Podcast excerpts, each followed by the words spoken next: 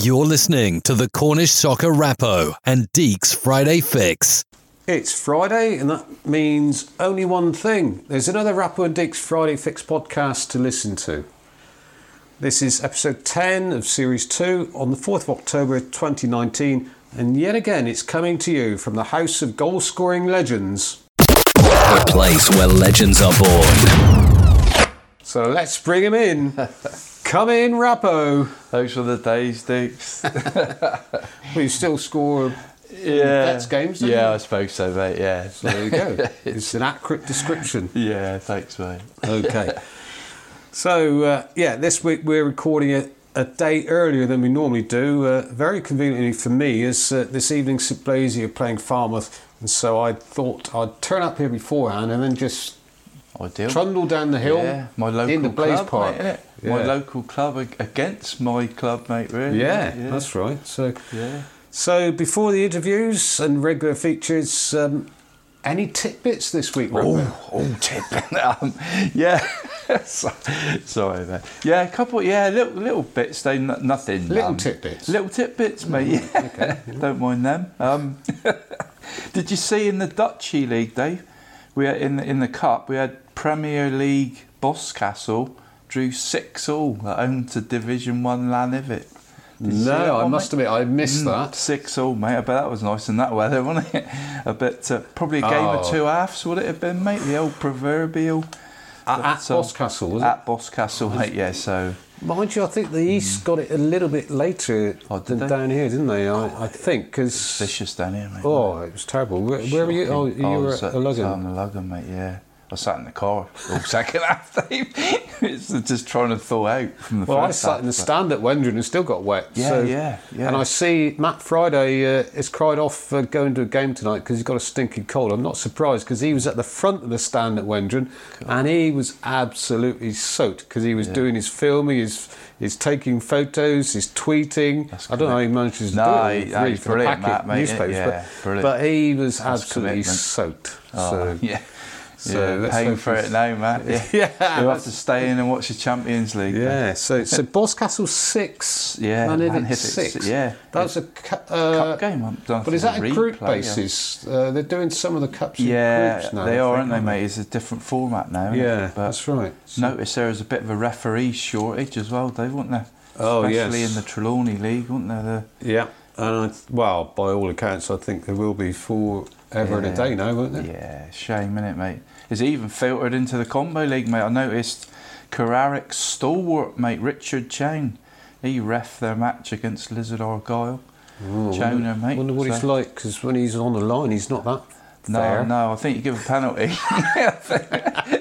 Sorry, Richard. Yeah, I think Rich gave the old... he gave a penalty? Yeah, I think so, mate, but... No, I mean, it's just a message, Dave, isn't it? Be nice to refs, mate, innit? Bit of respect, really, because we're losing them left, right, actually, and centre. It's not a laughing matter, to be fair. No, it's not. If only I was 10 years younger, I'd still wouldn't volunteer. Do it, Would you, mate? Yeah, I passed my referee's course, mate. So did I when I was about 14, right, but some of the rules, some of the laws have changed a bit since then. Know. I don't like this linesman bit, mate. You know, when you got to wait for forever to put your flag up before the striker. You know, if you're offside, you're offside. Just bring in an offside rule, Dave. If it's daylight, it's offside, isn't it? You know, all this like half a... What was it the other day, mate? Tottenham, wasn't it? Tottenham goal. Yeah, but I don't think we need to worry about the millimetres at... combination level and whatever, but no. Just make it daylight, like day, then you know, don't you? But or no offsides. Yeah, would it be interesting, mate? Wouldn't it? It would be interesting to see. Yeah. But a few games got abandoned as well, Dave. Didn't I notice? Yes, across the league. Who was it? Porthleven had both their games abandoned. Yeah, didn't that's they? Right. They did, didn't they? Yeah. Crikey, yeah. So we touch on Porthleven a bit later with the first team that got abandoned. Any other news we need to know? Just one more, mate. My favourite tidbit, mate, of the weekend was I spoke to my old mate Matt Potts, mate. Pottsy. Oh, yeah. Yeah, and Wendron, mate, were really short at the weekend for their St Parents League match away to St Agnes, and he got Steve War, mate. Remember War? Yeah. Got him out of retirement. He hadn't played a Saturday game for 15 years apparently, but Potsy worked his magic on him, got him to play, He played. You are. He's both on the bench to start the match, mate. And they finished the match together in the centre of midfield. And they won 2-1, mate. That's an Agnes. All 91 years between them, mate. And it was Steve's first Saturday game for 15 years, mate. And Matt, he got to play alongside his son Lucas, who was also in the Wendron lineup, mate. So it was a good day and 3 points for Potsy, mate. Yeah, you got a thing about age, haven't you? That was a thing last week, wasn't it? So. Yeah, it was a bit, but good on them though, mate. For still, flipping out, especially in that weather, Dave.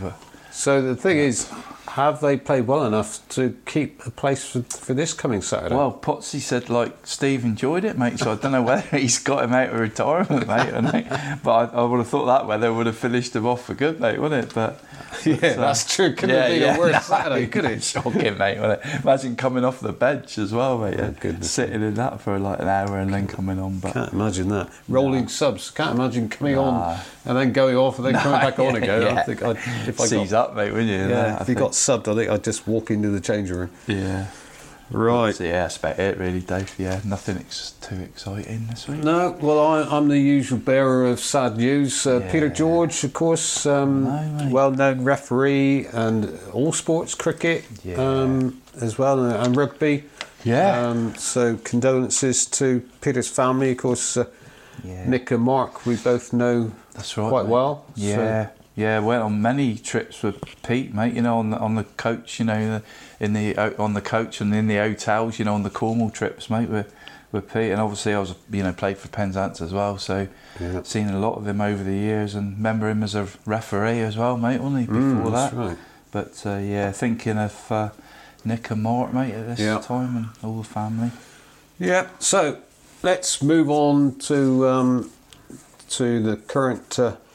People in the game, and it's our regular Truro City follower Cam Weldon. Everything's going to plan for Truro at the moment. Yeah, all looking rosy, isn't it, mate? A Truro road, mate. Yeah, let's hear if Cam agrees. Yeah, another win, Cam, and nothing too much to worry about by the sounds of it.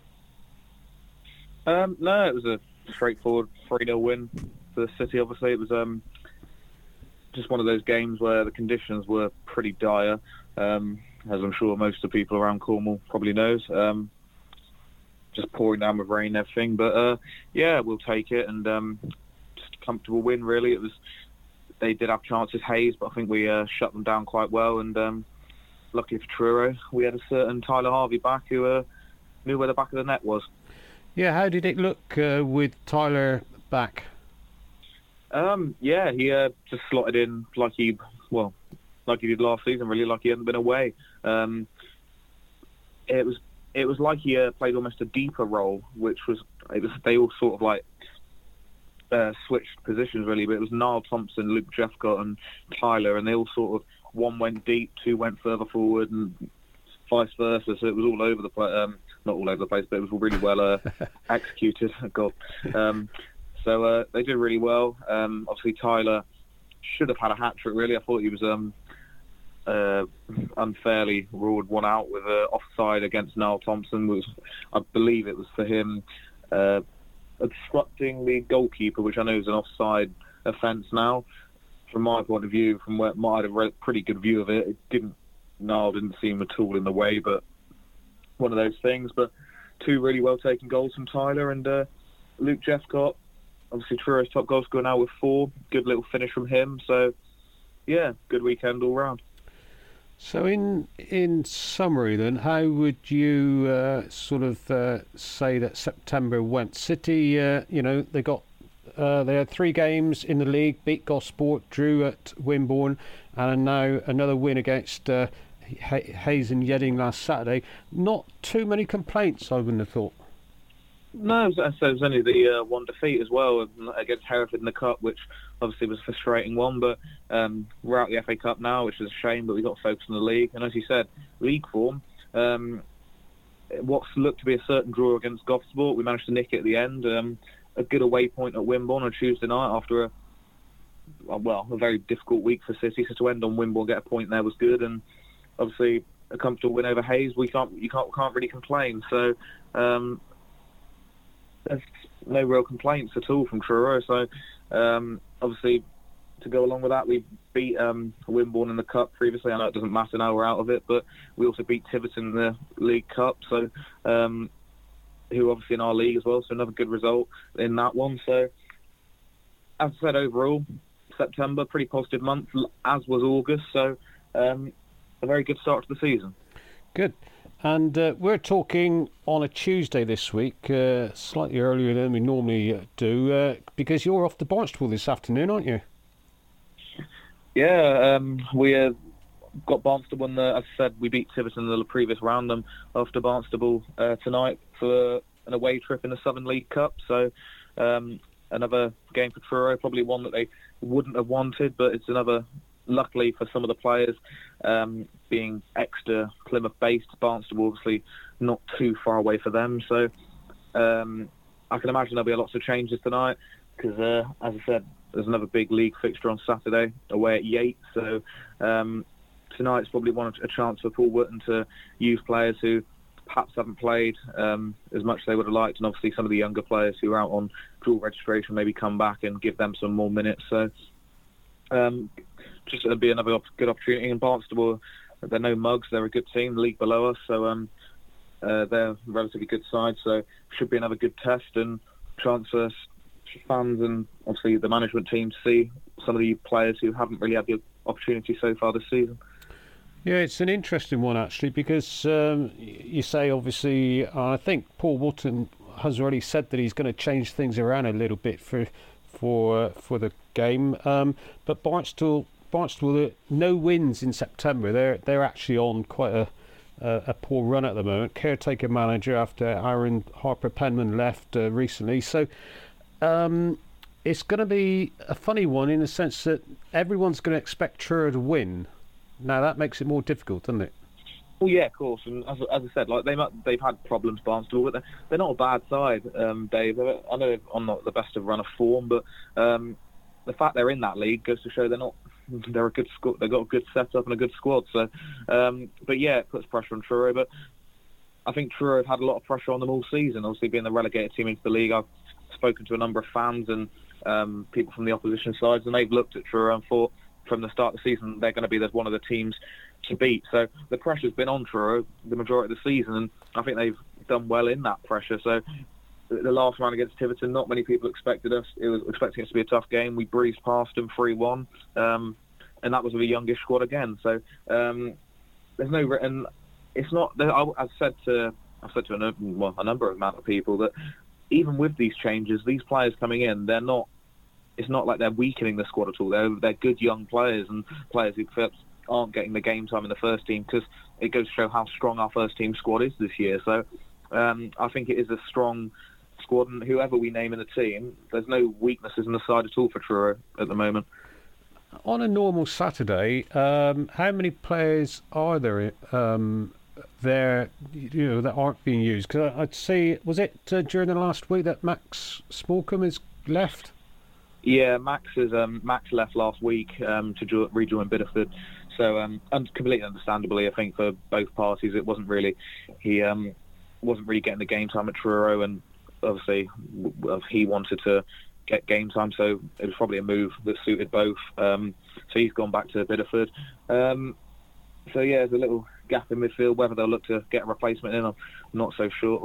But it's a difficult one. As I said, when it comes to the Saturday games, there's probably they take 5 substitutes. Obviously, with the FA Cup games at Hereford, they had to take 7 because you have to have 7 subs. But normally there's 5 subs, one including Stuart Yett, and obviously who's the assistant. So there's normally only 2 players who miss out. Grant, because they 90% of the time they do make 3 subs.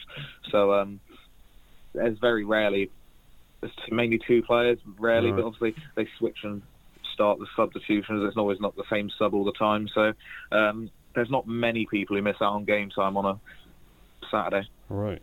And this coming Saturday, Yate Town away. Now, they're bottom of the table, aren't they? So a potential banana skin or what? Yeah, definitely. Because obviously, I don't know if many people have seen it, but they actually beat Taunton away 4-1 at the start of the season. So it goes to show they're not that they're bottom of the league. They're one of these teams that like a lot of the teams in the league, that anyone can beat anyone in this league, and we've said that before. So, yes, we'll go into it favourites, and a bit like similar to tonight's game against Barnstaple, we will go into it favourites, but we've just got to continue playing how we've been playing, focusing on what we're doing, and hopefully pick up another 3 points and push us back up near the top of the table. Where is Yate? Yate's actually a place I know quite well, because my auntie actually lives in Yate, so it's like a, I say biggish town. It's not really a big town, but it's a town just outside Bristol. Right. So it's further north from Bristol, I believe. So it's not too far. It's probably about 3.5 hours maybe. Yeah. So for Truro, that's one of the easier trips. Right. Well, all the best, Cam. Safe journeys to both Barnstaple and Yate, and of course you've got a little trip in between that with Helston going to Brislington in their FA Youth Cup as well, so you're a busy man. Yeah, no rest for the wicked, Dave. But yeah, I enjoy it, Dave, to be honest. I love the I like travelling, and it's good experiences for me personally as a young journalist, so going out to all these different places and different organisations and different groups, so I enjoy it, and doesn't really bother me, so I like being busy because it keeps me entertained. It gives me something to do, so I enjoy it. Okay, well, keep entertaining us, Cam, and we'll speak next week. Your Cornish Soccer Podcast. So, Rappo, firstly, we can tell everyone that Truro came through safely against Barnstaple in the League Cup, 5-2 winners, so that's good news. So they stay in that competition. But last Saturday, Harvey on the score sheet. Yeah, good to see, isn't it, Dave? You know, good, great to see Tyler back at the club, mate, and 2 goals in his first match back. So I think it's a great signing, Dave. I think that's going to make the difference for City, Dave, in that league. I think Tyler's goals will, you know, they was going well anyway, weren't they? But I think that signing's the one that could sort of, you know, I think they'll be back in the old National League safe next year, mate. Of course, if that is the case, then Tyler might have a problem, because the reason he said for leaving Bath was work traffic, commitments or something. So I'm not quite sure how that's going to work. But but yes, I saw them at the start of the season. I thought they needed an out-and-out striker as such, and Tyler could be the man. Yeah, definitely, mate. I still reckon. I mean, I know he signed a little bit late, but wouldn't surprise me if he gets 30, Dave, in that league. In fact, I'm going to say, mate, he'll get 30 goals this season if he stays injury-free, mate, Tyler. Right, well, are you going to put money on that? Well, not with my bets of the week, Dave, at the minute, mate, me current form, mate. But I would, mate, yeah, if anyone wants a fiver, mate, with me on that. Tyler Harvey scored 30 goals. Yeah, 30 goals, Truro, mate, yeah, League and Cup, 30 goals. He's already got, he needs another 28. So, right. Okay. They got Yate Saturday, Dave, haven't they? I suppose you're looking. He's going to get a few with. Wow, they're bottom of the league. Yeah, I mean that pitch, Dave. You ever been to Yate? No, I didn't even know where it was. Oh, Dave, I played on it, mate. I played there in the FA Vase for Falmouth, mate, and the pitch is absolutely massive, Dave. It's bigger than Gala Park. Yeah. Yeah, it's massive, Dave. I think it's the biggest pitch I've ever played on. I can't remember playing on a bigger. We lost 2-1.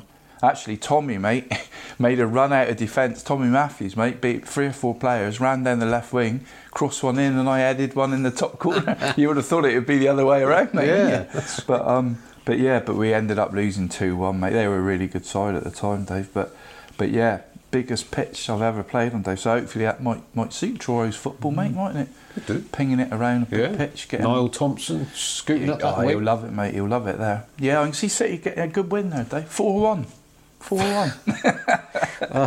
Are we getting our predictions and everything in early this week? Are we? Right. Okay. Oh, don't talk about that either. Right, anyway, so it's very conveniently moved us on to the bet of the week, Rappo. Now, you put money on Tyler Harvey scoring 30 goals this season. How much would you put on you actually winning a bet this season? Not a lot, Dave. Not a lot, mate. We said, didn't we, last week, mate? You said, you'll be texting me. I mean, it happened, didn't it, mate? Got 4 out of 4, Dave, didn't we? Waiting for that last game. Dortmund at home, mate, against Bracken. Banker. Oh, unbelievable banker, mate. Couldn't believe it, mate. couldn't believe it. But yeah, shall I tell everyone the story, David? Well, yes, yeah, so try and keep it relatively brief. Yeah, because it's only very sad. I don't want you getting too upset. We had we had a 2:00 kick-off, Dave. Juventus against Spal, mate. Routine win for Juve, that one, mate. 2-0, I think. 3-0, 2-0. And then we had the 3 Premier League games, mate. Liverpool won at Sheffield United. Which was a bit close. Yeah, it was close. Goalkeeping error, mate, actually, wasn't it? So, yeah, it was closer than I thought, mate. But, yeah, they won. And then Chelsea beat Brighton. Spurs beat Southampton. And then, so we was waiting for the... For the last game, mate, Dortmund against Bremen, mate, and 1-4 on, mate, Dortmund. I mean, it was the biggest banker of all 5 games, mate, and guess what, Dave? Guess what? Drew to all, mate. Drew to all. So the luck continues, mate, or the bad luck. So continues. How much are we into? Now we're -23, mate, before this week. So we need to win soon. I know, mate. I know it's getting a bit desperate, mate. Okay, so. Who's it going to be this week? Yeah, I've just gone, simple again, Dave. 28 quid, obviously, you know, this week, Dave, once we put the fiver on. So I've gone a fiver to win 28 quid, mate. So, so it's worked out. It's 28.50, actually, Dave, but, you know, split hours over 50. Yeah, we'll be 50p up in the pot. But yeah, I've just gone for 4, Dave. I mean, they're all quite, I've gone for Liverpool at home, mate, against Leicester, who are going very well, aren't they? Mm. Brendan Rodgers back at Anfield, mate, you know, he'd be well up for that. Yeah. But I just think Liverpool at home, mate, you know, 1-2, decent price, so just gone for them, Dave. Real Madrid at home to Granada, mate, 3-10. Seen Madrid last night, they... I put a quid bet on last night, Dave, on a 8-team accumulator, and Real Madrid let me down last night, so they were the only ones there. But they're playing Granada. It's actually a top 2 clash, that one, Dave. Is it? Yeah, Granada started the La Liga well, but you know, won't last, will it? So I hope so. Anyway, so I've gone for Real Madrid, mate, because Zidane will need a win on us. Oh yeah, those 2 are Saturday games as well, Dave. Right. Those 2 are Saturday games. Zidane really needs a win, I think, after last night, mate. Actually, he could be another one in, out the door, mate. But and then I've gone for Barca against Seville, mate. That's 4th v 6. Yeah, I know they're all tight games, really, Dave. But Barca at home, mate, in the new camp, 1-2 as well. Thought it was pretty generous against Seville. Who, funny side, mate. This sort of side that can, you know. Bit of a banana skin team, mate, and they top 6 side. 4th v 6 at the minute, both on 13 points after 7 games. But Messi's back, mate. Suarez back, so I'd expect Barca to start. But sorry if I'm not sounding too enthusiastic this week, mate, because I know one of them's going to let me down. And the last one, mate, is my old friends, mate, Slavia Prague, mate. They haven't let me down at all this season, mate. They're away to Jablonec, mate. In away to who? Jablonec. Yeah. Oh, Mrs. That's one of your ex-girlfriends. Yeah, that's it, mate. Yeah. Yeah. She don't speak anymore, mate. Yeah, but they're 7-10, Dave, which is really good because they're flying in the old Czech league, mate. They've played 11 games and only conceded 2 goals. So, and they drew with Inter Milan away last week in the Europa League. So, they are a really good side actually, Czech side. So, yeah, so that's the 4 really, Dave. 3 homes and an away, and those 2 are Sunday, mate. The last 2. Okay, so remember, just before you put any money on this, bet safe. You might want to have a rethink about that. Yeah. But this week, Liverpool, Real Madrid, both Saturday, and then on the Sunday, Barcelona and Slavia Prague. Yeah, got to be, Dave, surely. Got to be. Okay. Liverpool, Real Madrid, Barcelona and Slavia. Surely. You're listening to the Cornish Soccer Rappo and Deek's Friday Fix. Have you ever played in... many games where your keeper has scored from his own box? I was trying to think of one earlier, mate. I can't honestly remember one. I honestly can't remember. I nearly saw one of them Saturday as well, though. Mm. Shall I say about it now, or shall I? No, let's have it afterwards, because let's just hear from one that did last Saturday. Josh Colwell Lanson. We're always looking for something a little different on the Rappo and Deeks Friday fix, and so after last Saturday's game, we just had to speak to the Lanson goalkeeper, Josh Colwell. Welcome to the podcast, Josh. Hey, how are you doing? Yeah, fine, thanks. Now, as a goalie, you managed to score in the game at Porthleven. So, first of all, tell us how it came about. It's a bit of a strange one, really. It was just a big drop kick. Came out nice and clean. There was a bit of wind, but it wasn't massively windy yesterday. And then, just a big bounce to see the keeper, straight over the keeper's head, straight in the back of the net. So, it's a bit of a luck, really, but, big, nice, but straight kick. Did the job. Yeah, but the sad thing is that it's not going to count, is it?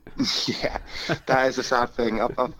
I've never had so many text messages in my life through friends, and I've been giving the absolute grief about it. But no, not going to count, unfortunately, because the game got suspended at half time, which is a bit of a disappointment. But there you go. Yeah, I mean, it was a horrible afternoon. I was not that far away watching a game at Wendron from where you were at Porthleven. It did come in pretty wet, but. What were the conditions really like? Was it sort of... You're right. It did come in. It was raining. It wasn't too windy, but the pitch was 100% playable. I think there was a couple... I actually walked off with the ref at half-time and was speaking to him about something else. And he put his foot in a puddle. And he goes, I'm not sure this game will carry on. And that was the only puddle we saw as we were walking off. I think the players got into him a little bit. Unfortunately, there was no ground staff from Porthleven who made any effort to make the pitch playable because there's only a few puddles there. So I think that the ref was talked into it massively.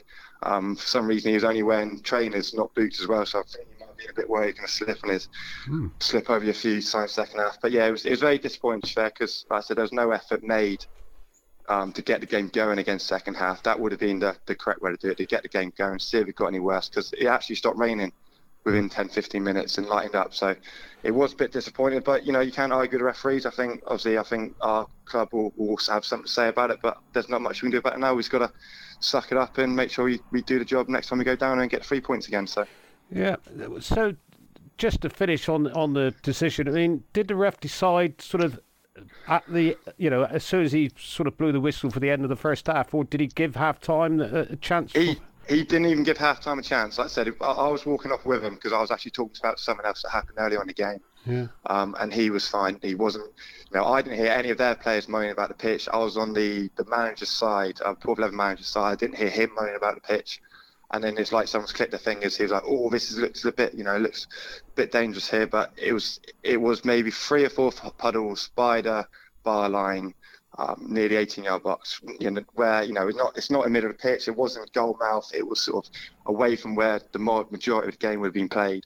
I'm not sure what went through the ref's head. Obviously, he's got to make decisions. He's made this decision, but I think there's only one team that was happy with that, and that was Porthleven, because they, I think they knew they got away with one yesterday for sure, because we looked pretty comfortable being 3-1 up. Yeah, and I no doubt we went on and got 3 points. So that's right. Yeah, it's one of those things you got to take on the chin. Like I said, we've just got to make sure we do our best to get 3 points next time we go down there. Was it a surprise then to all the players that it was stopped? Massively. I think Gary, our manager, was halfway through his team talk at half time. And then the ref came in, popped his head in. Matt Hodgetts, who was assistant, carried on with the team talk, and then 2 minutes later, Gary came in and said, "Boys, get changed. We've got to go home." That's it. So it was a massive surprise. No one really believed it. To be fair, I think me and Gary walked out on the pitch straight after, and went to the fans who were watching the game and said, "Oh, everyone, it's been called off." And they started laughing at us. They're like, "You're joking." I was like, no, it's been called off. So it was a shock. I think the Porthleven players were delighted. The referee was happy because he thinks he made the right decision. But apart from that, I think majority of people thought it was the wrong decision. But like I said, you can't dwell on these things. You got to take it on the chin and make sure we do the business next time we get down there. Yeah.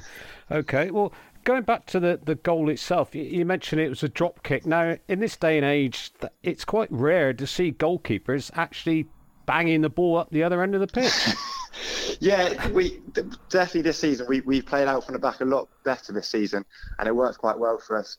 I think at the time we might have been a bit under the cosh, or I think they might have had a bit of momentum. So we just thought, we'll try and get rid of the ball. And to be fair, normally I try and hit a bit better angles, but this time, like I said, went straight down the pitch and it was on target. So, as a striker, you hit the target, sometimes you score. So I guess that goes the same to the goalkeeper. Sometimes you hit the target from your 18-yard box, you get a chance of scoring, I guess. Did you mention it to their goalie after the game? I didn't, no. That's the thing, because we were at half-time, we didn't get to see any of the players after the game. I think we pretty much packed our bags and left. So, but no, I'm sure I'll give him the eye next time I see him, I'm sure. Yeah, and have you ever scored before when you've been playing as goalkeeper? No, I haven't, which is probably the most frustrating thing, because it would have been one to tick off the list, but no, I haven't. So I have to keep practicing my drop kicks, I think, and see how I do next time. I was going to say, keep trying. So, yes. But the season as a whole, I have to say, I'm a bit surprised with Lance. Your form's been very up and down, hasn't it? Yeah, I think everyone will admit we've been a bit frustrated this season, where we haven't really been able to put a run together. We put individual performances together really good. Like yesterday, we had a good result midweek against St Austell. But we haven't actually put a run together yet where we've had two or three games of good results. I think that's why yesterday was most disappointing, because after we had a good result midweek, we're back on it again yesterday. We were looking good again, so it would have been nice to kick off a bit of a run. But when we do play well, when we do put the performances, we look good. I think there's only one time this season where I think at St Austell away in the league we lost 2-1 last minute. Where we put in a good shift and we deserve something out of it, but all the other games we've lost, I think we'd all admit we haven't been good enough. But the games we have won and we've performed where we should do, we've looked really good and pressed and worked hard and really good quality all over the pitch. So that's our aim now, is to take those individual performances and get a good run going and get back up the table, because definitely there's quality all over our team at the minute. I think we've got more of a settled team now compared to what we had last year. We've got good players coming up through from the second teams and good under-16 teams and under-17 teams. Boys, so there's definitely a lot of quality throughout the whole club at the minute. So pushing that all the way through to the first team, it's looking good. But we've just got to knuckle down and get a good run going now and pick up some good results and get up the table. So I mean, looking at the table, obviously you're in the bottom third. So you would very much say that it is a false position. Obviously, the table never lies. Obviously, we're down there for a reason, because, like I've heard, we haven't picked up enough good results yet. We haven't sort of put that run together yet. But I think we have played most of the top teams. I think apart from Helston, maybe. I think we've played the top six there. But that doesn't mean we can take anything granted against the teams down around us. We've still got to pick up results against the teams, because that's who we're fighting with at the minute. So until we do get up into that top half or top quarter, we've got to beat what's in front of us. And if that's a lower team or a big team, we still got to put a performance in. So, well, thanks, Josh, for coming on. No problem. We just had to hear about that goal, and well, all we can hope is that we speak to you again before the season's out, and it's because you've scored again. Let's hope so, yeah. Let's hope so. We can only hope, I guess. You're listening to the Cornish Soccer Rappo and Deek's Friday Fix. We've been there, haven't we? One side losing, so the conditions are terrible and the game can't possibly go on. The other side winning. What's a bit of rain?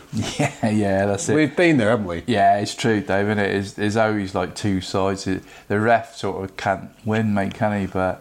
experienced ref as well. Who's the ref? Well, I wouldn't like to mention. No, I suppose let's not. Let's not clobber the refs anymore. Than yeah, get true. Already. That's true. Experience. Mate. That's all I can say. Yeah, I mean, to be fair, mate, it's a massive pitch to score on, isn't it? To be honest. Yeah. So this kick job. From one end to the other. Yeah. It's, as you said, it's not the smallest of pitches, and he normally kicks it a bit more at an angle. So this one. Yeah. Well, straight down the throat, mate. Yeah. Boom. But it didn't count. Nah, it's a shame, mate, isn't it? It is gutting when you're 3-1 up, mate, isn't it? And it's a fair old track as well to go again, isn't it? Launceston to Port, really. It's not your just around the corner sort of fixture, is it? But no. Fair old. But Josh seems to have taken it on the chin, Dave, isn't it? That's all you can do, isn't it? And Claret seem to be playing a bit better lately, mate. Don't they got that result against St Austell and then going to Port and 3-1 up and yeah. You lost last night, though. Yeah, they did, didn't they? St. Dennis. True. Yeah, that was a bit of a surprise, actually. I had Norton to win. Which sums up my question to Josh. Yeah. Their form seems to be, very unpredictable. I mean, you'd struggle in your predictions for them, wouldn't you? Yeah, you would actually. Mate. Yeah, you couldn't yeah, you couldn't bank on them, mate. You wouldn't put any money on them. No. You wouldn't bet against. Erratic, mate, innit? Erratic, yes, erratic. Yeah. So who can you remember the goalkeeper scoring then? I thought you had one, didn't you? No, mate, no, I couldn't remember one, mate. Oh, but, I thought you were about to tell us. No, I was going to say the game I was at on Saturday. Oh, that's it. Yep. Keeper did the same thing, mate, because I watched Penryn at Illogan, mate, and obviously the conditions, like we've already said, though. And Penryn were kicking towards the clubhouse second half, and they had a standing keeper on Saturday because normal keeper Ben Mitchell was unavailable, mate. So Dan Lord went in goal. You know, Dan's usually Has he not played for Illogan? I don't know. He might have done, Dan, actually, mate. I know he's played for like Goonaveran and Perranporth and that, hasn't he? I can't remember him at Illogan. Perhaps not. Yeah, but he's normally a defender or sort of holding midfield, mate. And hell of a strike, really, Dave. I mean, the wind was like howling down the pitch, mate.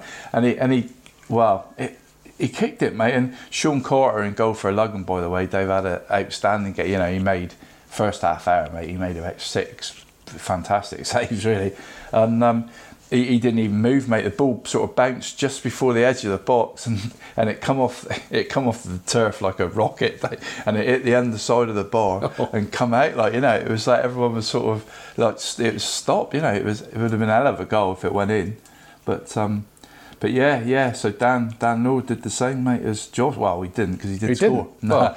But yeah, almost, mate. But I bet there's quite a few of them at the weekend, mate. Yeah, that's right. But right. Well, yes. So Josh was a newbie, of course, and we thank him for coming on. And to all those listeners just finding this weekly podcast, here's a reminder to everyone: spread the word. Let's get more doing the same. But Rappo, what you got to do? Can you remember or not? Yeah, you got to listen in across all the podcast platforms, don't you? Is that it? Yeah, you got to search for Cornish Soccer. That's it. Talking football on your favourite podcast platforms. Right. Yeah. Well done. We'll get that right before the end of the season. Yeah. Anyway, oh dear, it's also another way to ensure you don't miss out on the news from the Superior League, which each week is brought to you by Rappo. Your Cornish Soccer Podcast. Now, what have you got for us today then? Yeah, Dave, it was, well, I'll start off in the East, Dave. Because I'll tell you a story. Yeah. I went to the doctors. I got to go to the doctors actually Friday. Yeah, I know. Yeah. Oh. St Austell, mate. They remain in top spot after a convincing 5-2 home win over Torpoint. Cam Bidgood had a brace in that one, Dave.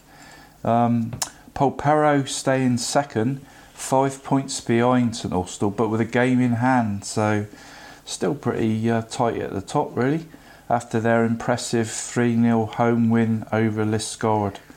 Salt Ash United, mate, conquerors of St Austell last week. You know, they took their 100% record, didn't they? They lost this week. Yeah, I know. Yeah, 3-2 at Launceston, yeah.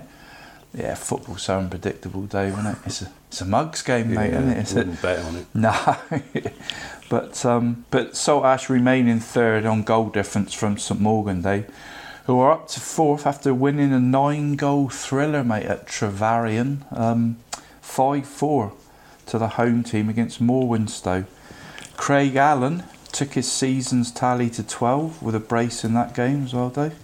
Going well. Mm. Moved up the league sort of seamlessly, mate, and he's still banging in goals.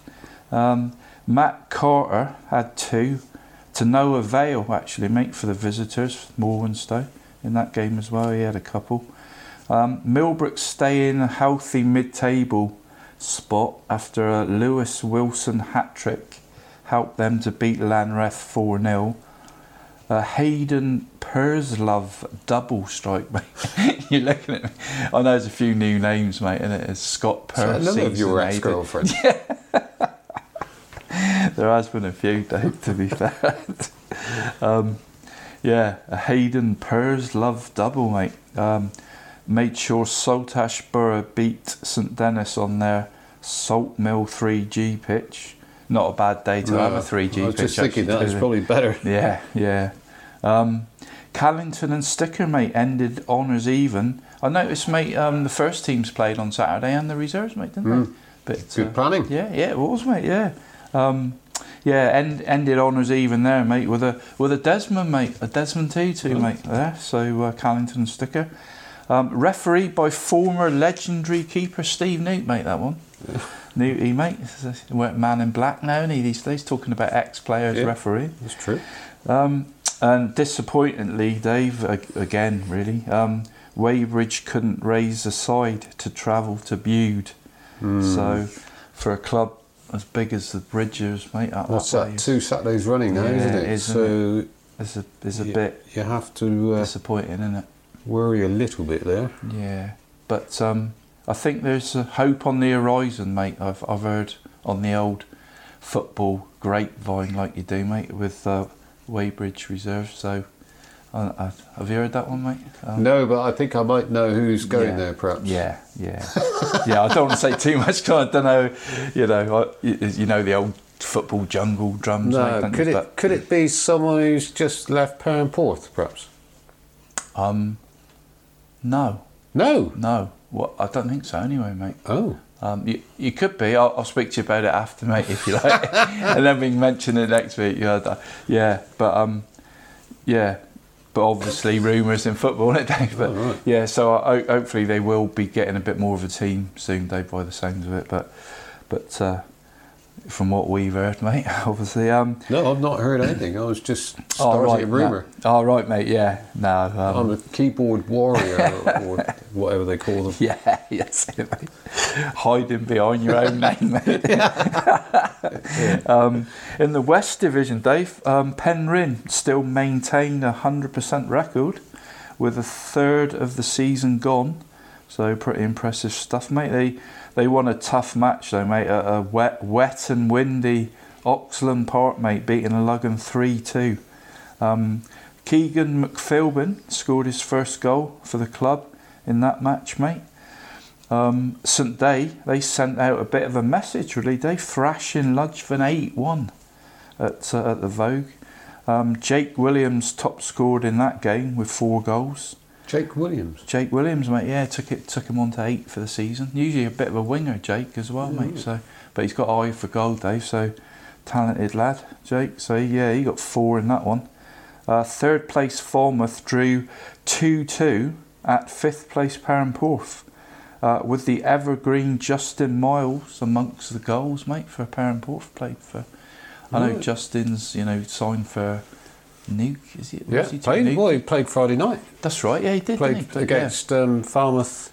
Yeah, of course, yeah. So, yeah, that's why he's available Saturday. So he played against Falmouth Friday and Saturday. Oh, yeah, that's right, mate, yeah. Didn't look at it that way. Yeah, but yeah, just scored, mate. So good old Just. And Brodie Kemp and Fraser Harris, mate, for Falmouth. Fraser, mate, son of Lee Harris, remember Lee, mate? Yes. Yeah, my old strike partner, mate. Now a member of the F Troop.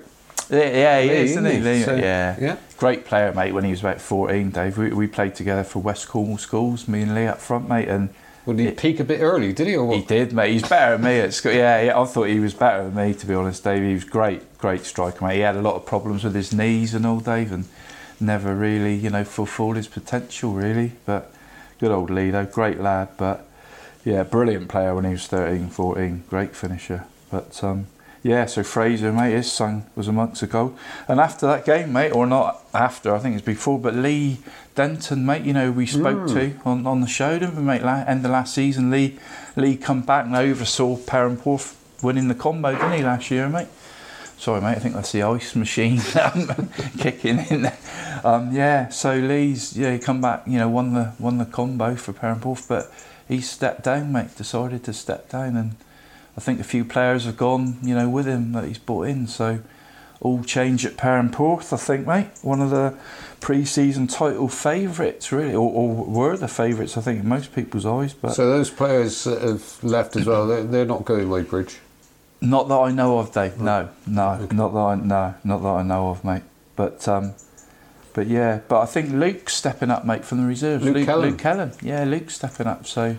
Also, from reading the most informative forum in Cornwall for football, reading that for him, I noticed that Danny O'Hagan actually fancied being the manager there. Yeah, well, obviously, like as you know, they're, you know, good mates with Danny and that day. And which surprises me slightly. Okay. Yeah, I think he, you know, I think he was, because Lee has took a couple of weeks break anyway, Dave, you know, away from it. And I think Danny's had the team for the last couple of games. I think he fancied, you know, he does fancy management, isn't it? Because obviously he's 43 now, so I think that's his next step in football, mate. But I think the club's decided to, you know, because I think Luke's been there 2 or 3 seasons doing the reserves now, mate, isn't he? So I think they're going to just step Luke up and into the first team role, mate. So I don't think too many would be arguing with Luke, mate, at half time, mate. He's a big old unit, mate. But great guy, though. Great guy. So best of luck to him, mate. So it's Penryn's title then, isn't it? Wow, it's too early, isn't it, Dave? It's too. But I mean, obviously, you know what, Penryn 9 out of 9 now, mate, and you know they were probably. It's probably. I don't know, mate. I suppose it, a bit disharmony in your rivals. You know, I suppose it's going to be good news, isn't it? I suppose, but you know, players leaving and things, but it wouldn't surprise me, you know, mate, if Perranporth still have something to say, mate. Really, but. Watch that space, I think, Dave, innit? But there's other teams, mate. I mean, St Ives, Dave, they move into the top 6 now with a routine 4-1 win at Perranporth, which you predicted, mate, didn't you? I went for 3-1, I think, but yeah, 4-1 it was, mate. Ross Duncan, mate, scored twice. He's the man. Take his season total into double figures. Mullion had a decent 4-1 win over Redruth United. Simon James, mate, scored a penalty for Redruth Day this week because he missed one on purpose, didn't he, last week? Oh, yes. Yeah, so rather ironic, you know, he had another penalty this week. Good job he didn't miss that one. Yeah, he could have said he was doing it again. I'm such a sportsman. Yeah, but no, great piece of sportsmanship, you know, as we mentioned on the show last week, mate. What an amazing show sportsmanship, but amazing show of sportsmanship, mate. Right. Yeah, I thought, yeah, mate. But a depleted Wendron, mate. They, as we've mentioned earlier, were Potsy, you know, getting Steve Waugh out of retirement, mate. They won 2-1 at St Agnes. I think it was a bit wet and windy at Aggie, mate. Imagine that, mate. Yeah, not on the edge of the places, cliff. Weather like that. No, crikey, mate. We've seen a few blustery days there, mate, haven't we? But as we mentioned, mate, the 2 substitutes come on, finish the game, 91 years between them, Potsy and Steve, mate. James Moseley and Ben Coleman with the 2 winning goals for Wendron. He was mustered, apparently, mate. Sorry, mate. You've been waiting to say that one, haven't you? It's rubbish, mate, isn't it? It's rubbish. But, yeah, that's it, really, Dave, across the 2 divisions. Teams of the week, mate. I think in the East, I think I'm going to go for Launceston, mate. Moved up to 5th in the table, beating 3rd place Salt Ash United, 3-2, mate, at Pannygillam. Yeah, I think, you know, great result that. Who the week before obviously beat leaders St Austell, no less, so great result. And in the West, a couple of teams impressed, really, David. I mean, obviously Penryn winning 3-2 at Illogan was a good result. Illogan already been to Perranporth and won, so great result for Penryn. And a depleted Wendron winning at St Agnes, mate. I thought that was St Day crashing in 8 goals against Ludgevin as well. But I think looking at all the results, Dave, I'm going to go for Falmouth, mate. drawing 2-2 at Perranporth, mate. I know I mentioned quite a few teams there, haven't I? But you just surprised me. You were talking about teams that had won, and then all of a sudden, in through the back door. Falmouth, that's it. Yeah, no, I know they didn't win, but I think drawing 2-2 at Perranporth. I mean, they've thrown the title race wide open, I think, Dave, haven't they? They only lost once this season. Exactly, mate. Yeah, I mean, top 6, mate. Any of the top 6. So it's not Penryn's title yet, then? Nah, not at all, mate. Nah. I mean, a lot of games to play, isn't there? 9 down, 19 to go, isn't it, mate? So, I don't even think of. I don't really look at league tables, Dave, till Christmas. Do you? Seriously, mate? Yeah, every week. I mean, yeah, I look at it, mate, but I don't. You know, it's too early, isn't it? Jack's on a bit of a slump of goal scoring. Yeah, 2 games now, mate. Yeah, missed that penalty or had that penalty. Mind you, mate, I thought he scored on Saturday. It was 50-50 because Keegan's corner was like whipped in towards the keeper. Jack jumped up in front of Sean Carter as he was going to punch it. It looked like it flicked off his head and went over Sean's hands, because I think, if there wasn't a deflection, he would have just punched it away. But I think he said he was happy to claim it, mate. But obviously, it's Keegan's first goal for Penryn, mate. So, I went to Keegan, mate. So, Hang on. When would a striker not be happy to claim a goal? I know, mate. I know he's too generous at that, mate. And I'd have been fuming, mate. But no. So, as long as they keep winning, I think, Dave. I think you got a hell of a team spirit there, mate. So, I think they're just happy to keep winning. The games. So whilst we're talking about goals, let's just mention the goal scoring. Oh yeah, end of the month. Yeah. Sorry, Dave. Yeah, as promised, mate. Wasn't it? Yeah, end of each month. I'll just do the top 6 in each league. In the East, mate. 2 players on 13, mate. Seem to be a few more goals in the East, mate. Going around a little bit tighter in the West, but 2 players, mate. Kieran Bishop of St Austell and Rob Spencer of Polperro, mate. Both on 13. Craig Allen right behind him, mate. St Mawgan on 12, and then we got Scott Percy from Buse. That's a new name. I'll probably see him on Saturday, mate. If I go and watch that game, mate. Yeah. So I'll let you know what he's like, mate. Scott Percy, he's on 10, mate. Double figures, and a couple of St Austell players on 9, mate. Cam Bidgood and Chris Kilby, mate. Both on 9. So that's the sort of top 6 in the East, and in the West, mate. Brodie Kemp, mate, young man I know well from his youth football days, mate, from Falmouth Town. He's on 11. Ross Duncan, as we've mentioned, mate, from St Ives, seems to be scoring every week, Dave, doesn't he? He's on 10. Ryan Reeve, mate, last season's combo top scorer from Penryn. Reeve, he's on an 8. And with the 4 goals at the weekend, Jake Williams of St Days joined him on 8, mate, after his 4 goals. And there's 3 players on 7, mate. We've got Gavin Boone from Perranporth, Jack Rapsey, mate, from Penryn on 7, and Dan Richards of St Day on 7, mate. So those 3, and that's like the sort of top 6 in the West, mate. So with your experience of this league, Gavin Boone, is he likely to be going back to St Day, do you reckon? Wow. That was my first thought, Dave, actually. Do they need him? Wow, that's the thing, mate. Goals galore at Vogue, mate, at the minute, isn't it? But good player, mate. Lively striker, mate. Any lively striker, Gavin. So, I thought. Interesting. Yeah, it will be interesting, mate, I think. But. And I think I robbed you from you saying what was coming up. Yeah, this just week. The games of the week, David. Obviously, it's Senior Cup second round, mate, isn't it? So there's not many league games to talk about in the West, mate. There's one, I think. There's a few in the East, with 5th place Launceston, mate, hosting 6th place Torpoint. That could be the pick of them, I think, mate. 5th v 6, Launceston v Torpoint, mate, at Pennygillam. And I think, there's a few tasty looking games in the Senior Cup, mate. Sort of West v East as well, or East v West. There's a Luggan v St Mawgan. I think that'd be a good game, mate. But obviously, we'll talk about that more later, won't we? I think St Mawgan might have a few on international duty there.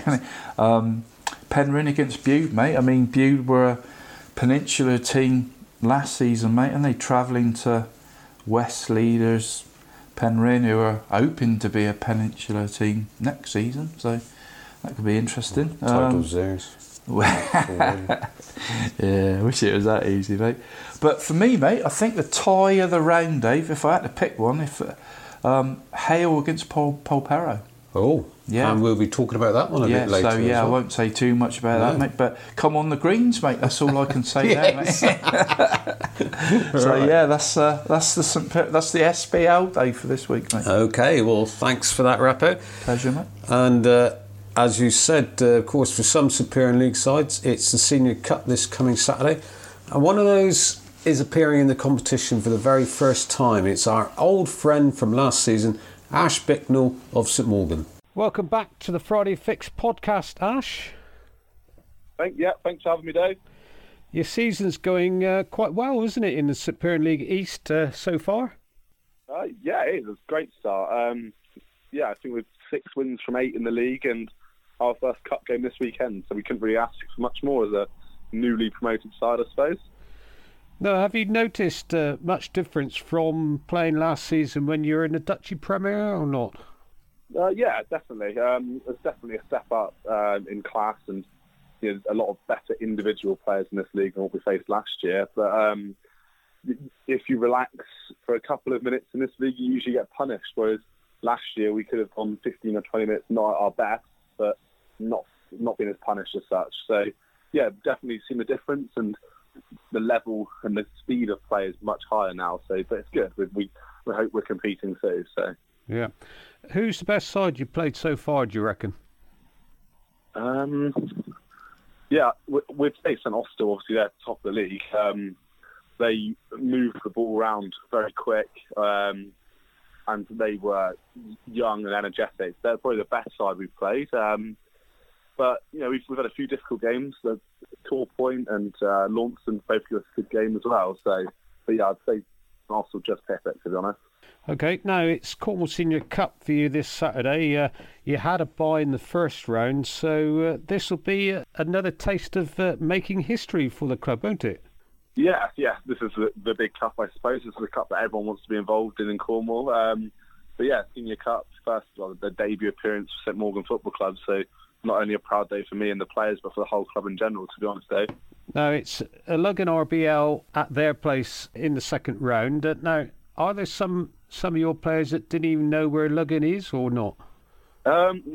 We're fortunate in a way, Dave, that a few of our players have played high standard football before when the old combination league. So a few of them would have come across Illogan.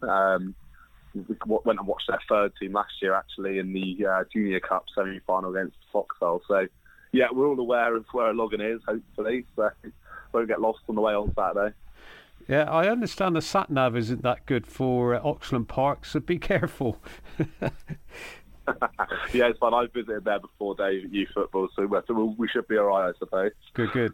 Now, but I gather you won't be at full strength. Unfortunately, some of your players are on international duty, aren't they? Yeah, well, yeah, that's the case every week, isn't it? Everyone will always be a few players short this week and that week, but yeah, a few of the lads are away this week, but, you know, we've got a big squad and a good squad, so it shouldn't affect us too much. We'll still be looking to get a good result and hopefully progress to the third round. You know, I believe that's when the South West Peninsula side comes in, so hopefully we'll be in the mix for that draw.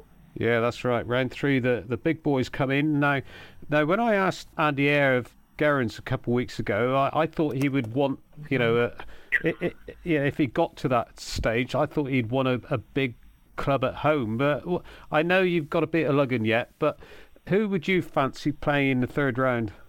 Good question, Dave. Good question. A question that's divided a lot of opinion in our changing room. Like you said, it's nice to have the big boys coming to your home for the third round. But for me, it's as long as if we were to go through, it's a big team. I don't mind home or away. The luxury we get with playing away is obviously the good standard of pitches you play out in the South West Peninsula, but. You know, I don't think many South West Peninsula sides will fancy playing at Trevarian when it's 40-mile-an-hour winds and coming down heavy in rain. So we'd fancy ourselves, I think, against any opposition at home. Right, OK. Well, we'll have to wait and see whether that happens. Now the other week, you were in Benidorm, weren't you, suggesting that Rappo and we didn't have a very good prediction that weekend? Yeah, that's right, Dave. I did send you a message from Benidorm, actually.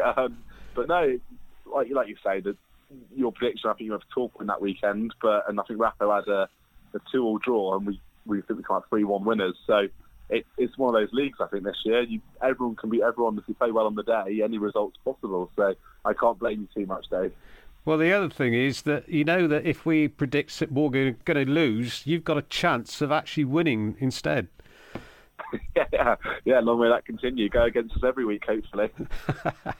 Right, well, thanks for coming on, Ash. It's good to know that the season's going well and you're enjoying the experience of playing at, well, I guess the facilities-wise, are they they're gonna, yes, they've got to be better than what you have been used to, aren't they?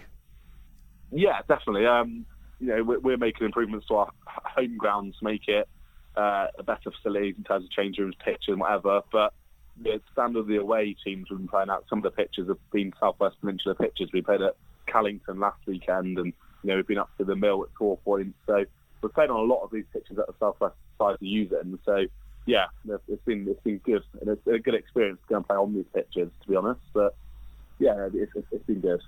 And a final word, perhaps, for your striker Craig Allen. He still seems to be hitting the back of the net. Yeah, he is at the minute, Dave. You know, we weren't sure as a group how we were going to get on in the new league, but Craig seems to be taking it in his stride still and hitting the back of the net regularly. So long may that continue. But obviously he's had a bit of assistance from his player manager lately. He's been on the score sheet a few times, hasn't he? So yeah, but no. Talk us through your most recent goal. I think you scored on last Saturday, didn't you? Last weekend. Yeah, I scored a penalty away at Callington. So they don't count. No, well, obviously being manager, you get to choose who takes them, don't you, Dave? So and then I scored what I said to the lads is a world-class tap-in from 4 yards on the weekend, just gone in Morwenstow as well. So, no, yeah, it's been not nice to be amongst the goals for once. But conditions being as they were on Saturday, did you actually slide in and touch the ball home, or was it just standing up straight and nonchalantly sort of tucking it away? Yeah, to be honest, Dave, a lack of movement actually helped me get into a good position, and the ball just fell at my feet from 4 or 5 yards out. So, you know, they all count. Rappo will tell you that, but he's probably looking over his shoulder now at my record. So, you know. Yeah. The suggestion was that you're closing in on his 2005. How many have you got, do you reckon? Well, I think that's 3 this season, Dave. So, you know, I think 3 in 5 appearances. So, yeah, our regular starting position now for me. Good ratio. Yeah, not bad for someone that scored 1 goal last year. Right, well, it's good to hear that you're enjoying your football, Ash, and long may it continue. Yeah, thanks for having us on again, Dave. Your Cornish Soccer Podcast. Thanks to Ash there, but what he didn't touch on there, Rappo, was that the international duty I mentioned is, in fact, a stag do in Dublin. I went Dublin last year, actually, David. I'm sure they're going to have a great weekend, mate. Rather be playing football, mine, but I think they'll probably sink a bit of the old few Guinnesses, mate, won't they? I went to that Croke Park tour, Dave, when I was there in Dublin. Rugby. Yeah, the world sort of rugby, hurling, you know, the old Gaelic football. Oh, yeah. Yeah, 83,000 it was, mate. Massive stadium. Did the old sort of tour, you know, with the changing rooms and that, and yeah, the bloke that was showing us around was a big Celtic fan, mate, so got on with him, me and the brother-in-law. But, yeah, amazing stadium, Dave, 83,000. But, yeah, I'm sure they'll have a great time in Dublin, mate, won't they? Yeah, I'm sure they will. But going really well, mate, aren't they, St Mawgan? First season, senior football. I did wonder, actually, whether we put the curse on St Mawgan, because we interviewed Andy Eyre just before for Gerrans, before they were playing Illogan in the Senior Cup. Yeah. And now we've interviewed St Mawgan just before they're playing Illogan again in the Senior Cup. So I did think about that afterwards and thought, sorry, Ash, but there we go. Yeah. But, so back to the interviews, and let's go a step higher than the Superior League, and he's up to step 6. And so that means only one man, the SWPL secretary, Phil Hiscox, who can always clear things up for us. Welcome, Phil. Now, one of the reasons for having you on every week is to clear up any queries we have on the rules and regulations, because you're the man that knows everything when it comes to that. Well, if I don't know, I know the man who does. Right. Match abandonments. I know you know this one because I'm sure you've told us before, but last Saturday we had the game at Porthleven, abandoned half-time. Some people said, oh, the result will stand. Some people said no. Just give us the proper clarification on what happens. Right, okay. Years ago, there used to be a 70-minute rule. Now, that no longer exists in the pyramid. Technically, an abandonment after 2 minutes could count, or after 88 minutes couldn't count, to make it even more confusing. Yes. The definition of when you can count a result is where, by counting the result, it does no injustice to the overall league. So At the moment, that was Porthleven and Launceston. My judgment, and I think it would be a sound judgment for September, is that either of those teams could, at the end of the season, be in a championship or relegation position, and therefore, by counting the result now, would have an effect on that. However, let's go forward 6 months or so, and the same thing happens on a Saturday in April. You could look at the league table then and say, well, actually, Porthleven aren't going up or down, Launceston aren't going up or down. It does no injustice. The result stands. Right. OK. So it's the promotion, relegation, champions, bottom of the prize table. Money sort you could get aspect. Into, possibly. Oh, yes. Yeah, that as well. Yeah. Yep. Yeah. OK, so that covers that off, I think.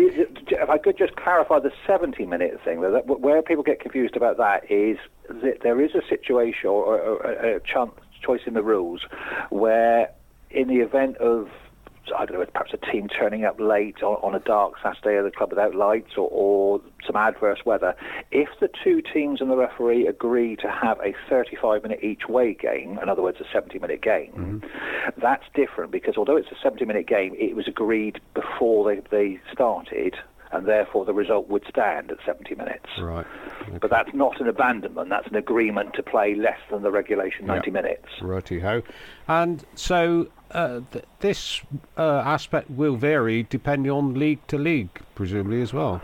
Well, the FA have got two sets of standard rules now. There's the standard code of rules, or score, as people sometimes refer it to, which applies at leagues that are affiliated to county FAs.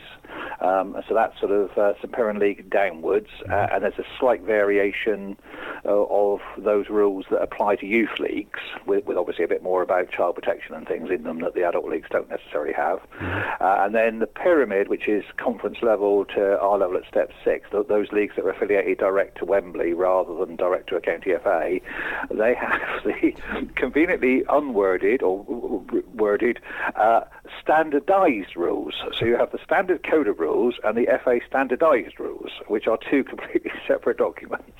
Okay. They don't make it easy, do they? And the main difference actually in the standardised rules that we have to govern is there's a lot more legal text about situations where a club might file for bankruptcy and things, which, because a lot, obviously, you're dealing there with a sort of legal text that might apply to a conference club and things. Okay, well, we'll come back to another rule clarification in a moment, but whilst we're looking back at last Saturday, Twitter, Team of the Week, Sticker, you'll be pleased, I'm sure, that every team now has got a win under their belt in the league.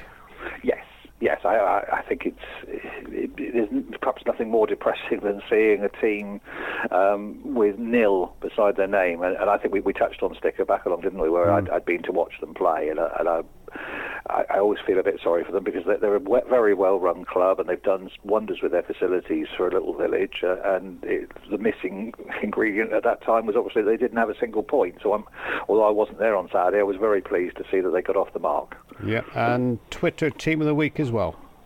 Yeah. Again, when I choose the four nominations on a Saturday tea time evening, sometimes you almost know who's going to win, and it was I thought a fairly safe bet that Sticker would be not only one of the ones to nominate, but would probably come out on top this week. And I think actually 47% they had, which is the highest a winning team has had so far this season. Oh, right. So the most comfortable winners of Team of the Week so far this season. What's the most you've ever had? Any idea? Percentage-wise? Yeah, the biggest sort of win. I think there was one last season in the 50%. Mm. But again, I think it was such a standout result compared to the others. The best ones, I suppose, in terms of things, is probably like the week before, where there had been a couple of teams that had really good results, and I think the winning team only had like 33%, and the team that was second had like 28%, because the results were sort of both notable. Yeah. Right, okay.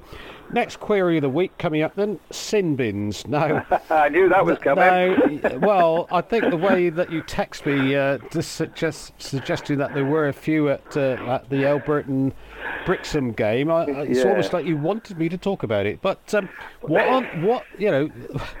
of all, tell us what happened. How many were in the sin bin at the same time? Right. Well, it's rather odd. I go and sort of tick off the ground, and Alberton was a little sort of untidy one for me in that we'd been there at the start of the season for the charity day, but that doesn't really count for seeing Alberton. And I had to see, and I'm sure many hotline listeners would be aware of him. I hadn't seen him for a while. Mike Sampson. Mm-hmm. He had a thing, some printing for me, and I had some programs to pass on to him. So I arranged to meet Mike Sampson. I thought, we'll tick off Alberton as a proper, being there and watch them at home. And yes, the first half was very, very unusual. Very unusual. At one point, just before half time, Brixham actually had 8 players on the pitch and 3 in the sin bin. And that's the first time that's happened. Well, I think earlier in the season, St Dennis had 3 players sin bin during the game, but not at the same time. So that's by having 3 in at the same time. That was very odd, seeing 11 versus 8 on the pitch. And then in the second half, one of those that had a sin bin in the first half managed to get himself a second sin bin. So even I had to sort of quickly scratch through the rule book to remind myself what happened in that situation. And what, in fact, does happen in that one is that the player who's had 2 sin bins cannot return onto the pitch, but he can be substituted, but only when he's served his 10 minutes. Right. So you had this rather oddity of 10 minutes later of a substitute coming on and nobody actually going off. Right. And was it? Was everyone aware of what should happen or not? Or did they all look to you? I think the match officials did, yes. I don't think there was a lot of talk on sort of social media about when does it get abandoned and things. That, I don't want to say too much about Brixham's conduct, but I can't imagine they would be very proud of themselves in the morning after. How one-sided was it on the pitch whilst there were 3 in the sin bin? I mean, were Alberton just knocking it around, with ease? Well, they scored the third goal, which obviously was the killer goal during that period, and I felt a little bit sorry for the referee because the Brixham goalkeeper took out an Alberton forward, and there was the talk over the sort of half-time cuppa was actually perhaps that should have been a red card for the goalkeeper, or he gave the penalty and a yellow card. It could have actually been worse. I think another day that foul could well, I say some people were openly talking about perhaps that should have been a red on its own. Oh dear, right. Oh, well, busy disciplinary in Devon, I suppose, for the Devon FA coming up, is it? But, although, of course, they don't get all the money for the sin bins as such, as if they're served, although, let's say, there were other misconduct last night, so I'm sure they're... they won't be going bankrupt this week. Right. Well, some interesting games coming up over the next 7 days. Where are you off from Friday onwards, then? Friday I am intending going down to Bodmin versus Weybridge, which is an attractive fixture. And there was some talk about whether that should have been a Christmas fixture, but the way the sort of restructure came, it didn't. But we've put in both Bodmin versus Weybridge and later in the season Weybridge versus Bodmin as Friday night games. Mm-hmm. So I should imagine there'll be a decent crowd for that one. Saturday I am off with a ground hopping friend of mine who's in the area because the Western League have got their ground hop over the weekend, but he's never been to Holsworthy, so we're off to Holsworthy. Ironically, after playing Brixham, so hopefully Brixham will keep 11 players on the pitch. And then next week, I'm possibly tempted on Tuesday by a little trip down to Polperro for St Austell versus St Dennis. I want to see where Tracy and Alicia Banfield are standing on that one. Cool. Oh yes, of course. Yes, yes, 2 of her clubs, isn't it? Yeah. Yes, yes. That'll be interesting. Tracy was secretary of St Dennis, is now secretary of St Austell, and the new secretary of St Dennis is Tracy's daughter. So, yeah. Good. Right. Okay. Well, lots of interesting games coming up. We'll catch up with you in 7 days' time. We'll look forward to it. Your Cornish Soccer Podcast. Good to see Sticker win, Dave. I think we was talking about that game last week, mate. When we, I said Sticker, you know, I thought Sticker were all right, mate. Then I watched them, and you said you thought Callington were all right. So that was one of our predictions, wasn't it? It was actually, mate. Yeah, I think I got that one wrong. You went 3-2 Callington. Yeah. I went 2-2 Sticker actually, mate. So yeah, both 2-2 Sticker. Yeah, I think so. Yeah, yeah, 2-2 Desmond Tutu, but no, yeah, sorry, mate, 2-2. But yeah, nice to see him win, mate. Nice for Flacky, mate. And I thought there might be a little win around the corner for him, mate. You know, the way they played against Helston that evening, mate. So, yeah, I thought they were okay, mate. But still ain't seen a sin bin, Dave. Well, I was just about to say on the old sin bin front that it was a busy night at Elburton. I mean, what's going on? All these players crazy, in the sin bin. Yeah, sounded crazy. I didn't know, actually, mate, until Phil mentioned it, mate. You know, if you get 2 sin bins, that sort of counts as a red card, mate. Yeah, not laid back on. Yeah, that's right. Yeah, well, they've got to be substituted. So which I suppose is fair enough, isn't it? Otherwise, you just keep going almost. But defeats the object, I suppose. But the question would be, now what happens if? What is it? You've got to have 7 players, haven't you, to play continue a game. Playing? Yeah. So. Yeah, well, we don't want to go there. We don't know. No, are you ever likely to get 5 in the space of 10 minutes? That'd be pretty. You don't deserve to play if you do, mate. I think possibly the referee would make sure that he didn't give 5, wouldn't he? Yeah. No matter what stick he was getting. So, okay. Yeah. Well, we heard where Phil's going this Saturday, but surely there's got to be only one place really to be watching a game this Saturday in the peninsula, and that's down west for the Mowzall Saltash Premier West League game.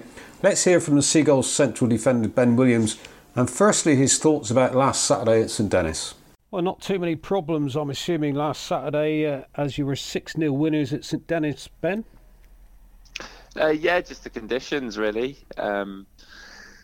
Was probably the biggest test that we had. I think we had a bad 10-15 minutes where didn't get our rhythm, and I think they had a sniff. And once we started to get control, we blew them away really. Did it rain and rain and rain? Oh, more than that. It's like a monsoon. Yeah, I was at Wendron. It was pretty wet there, so. And St Dennis is a bit more open, isn't it? So, not so good. Yeah, there's not a lot of shelter. No. No goals for top scorer Kieran Tolan, though. Did he play or what? Yeah, he played. Had a few sitters, to be honest. Just wasn't his day. That's good. I like it. A defender suggesting that a forward had a few sitters that he missed. They'd batter us if it was the other way around, wouldn't they? And you scored, didn't you? I did, yeah. I got a header at the back post. Right. Not your first of the season, though? No, Weybridge last week. So that's, 2 6-0s and a 7-2.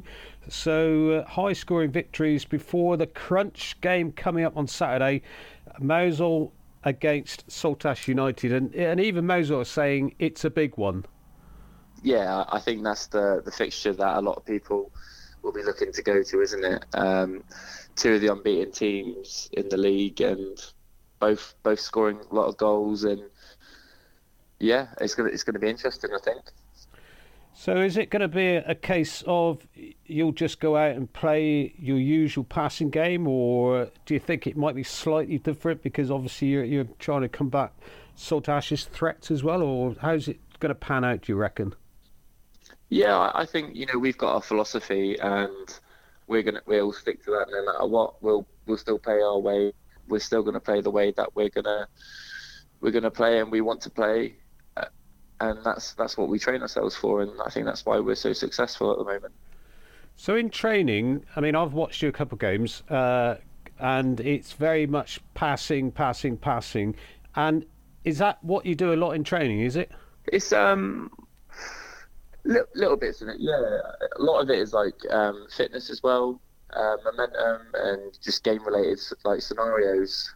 I think the first 4 or 5 games we wasn't really firing and getting a lot of goals, but we were still winning. I think the game-related scenario is that Ashy, Fletch and Hard's put through the training is really starting to pay off now. Well, presumably you get everyone turning up for training at a place like Mosul. Yeah, we get good numbers every week. It's you know, competition for places, no one's safe, and everyone wants to be a part of it at the moment. Everyone's hungry and a few tackles that go in that shouldn't probably, but yeah, it's just really professional the way it's set up, and the standards are high, and we take those into set. And again, I think the intensity and the desire that everyone has at training rubs off on a Saturday. So where do you actually train in the winter anyway? Because presumably you don't train on the pitch or near the pitch. Oh, we train at either Mounts Bay or Penrith College. On the all-weather? Yeah, sorry, the outdoor 3G. You guys must be training on it every week, so why is it so difficult to get used to on a game when you train on it so often? I think it's the difference in the way the ball moves on the pitch. Grass obviously is a lot slower, and if you've got a wet astro, it just zips off. And I think, yeah, just trying to find a stride through the game is really hard on your foot. It's not the nicest of things to be able to play on, to be honest. I just prefer playing on grass on a pitch. So you can't see the day when all we've got is all-weather surfaces? Nah, I personally wouldn't be happy with that. But yeah, the way the ball moves and everything, it's just not the same. It's just not natural, really. Okay, so back to Peninsula League football and this game Saturday against Saltash. Do you ever look at the stats of opponents, or do you not care about those sort of things?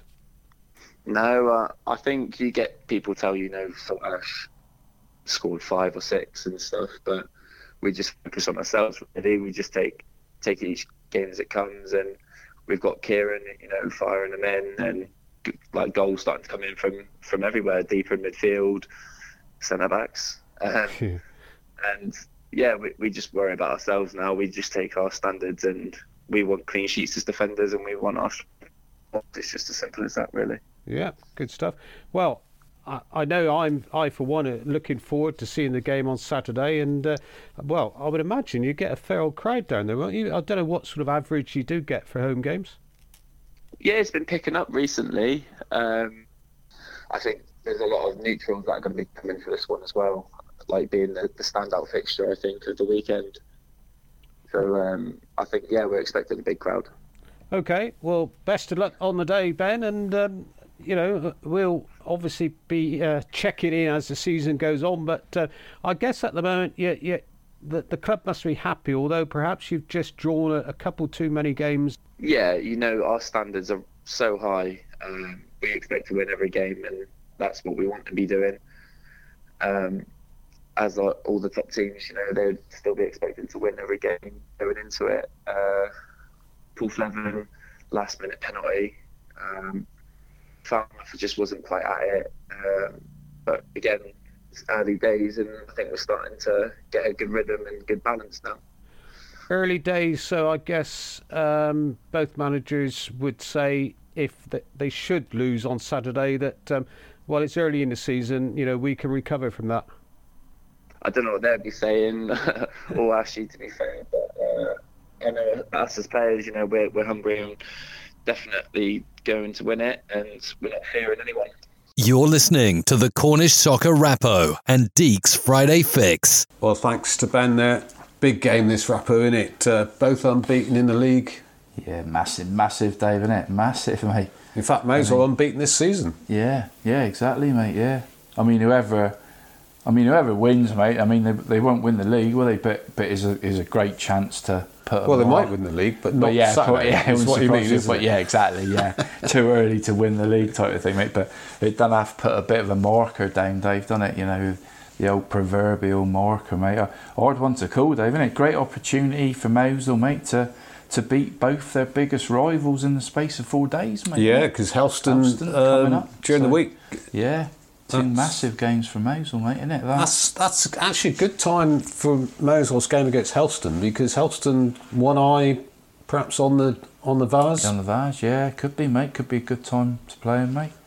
I'm sure Ash has thought about all this, Dave, hasn't he? All the permutations and so, great game. Oh, it's a cool day, isn't it? All on the. I think with the two really good teams like that, it's all on the day, mate, isn't it? And interesting debate there as well, mate, about the 3G pitches, mate. Wasn't it going off track? You know, it's sort of accepted, mate. You know, obviously I go to Scotland quite a bit, Dave. I know 2-3 times a year, and it's like I know they get Ayrshire winters up there, mate, but you know, in from sort of the Championship down, mate. I mean. It's sort of accepted up there, mate, the 3G pitches. There's probably more 3G now than grass. Is that right? Scottish pro football, yeah. Crikey. Yeah, but majority of English players, mate, still don't like them, really, do they? No. But like you say, they train on them and everything, but still don't really want to play a match on them, do they? But yeah, I find it a little bit strange that it still seems so alien. The only thing I don't like about, or one of the things I don't like about the plastic pitches is... around the pitch, you know, you might have, you know, a couple sets of goalposts or whatever still there. Yeah. So it doesn't look like, you know, an official pitch as such. You know, it's. Know what you mean. That's what I find a bit.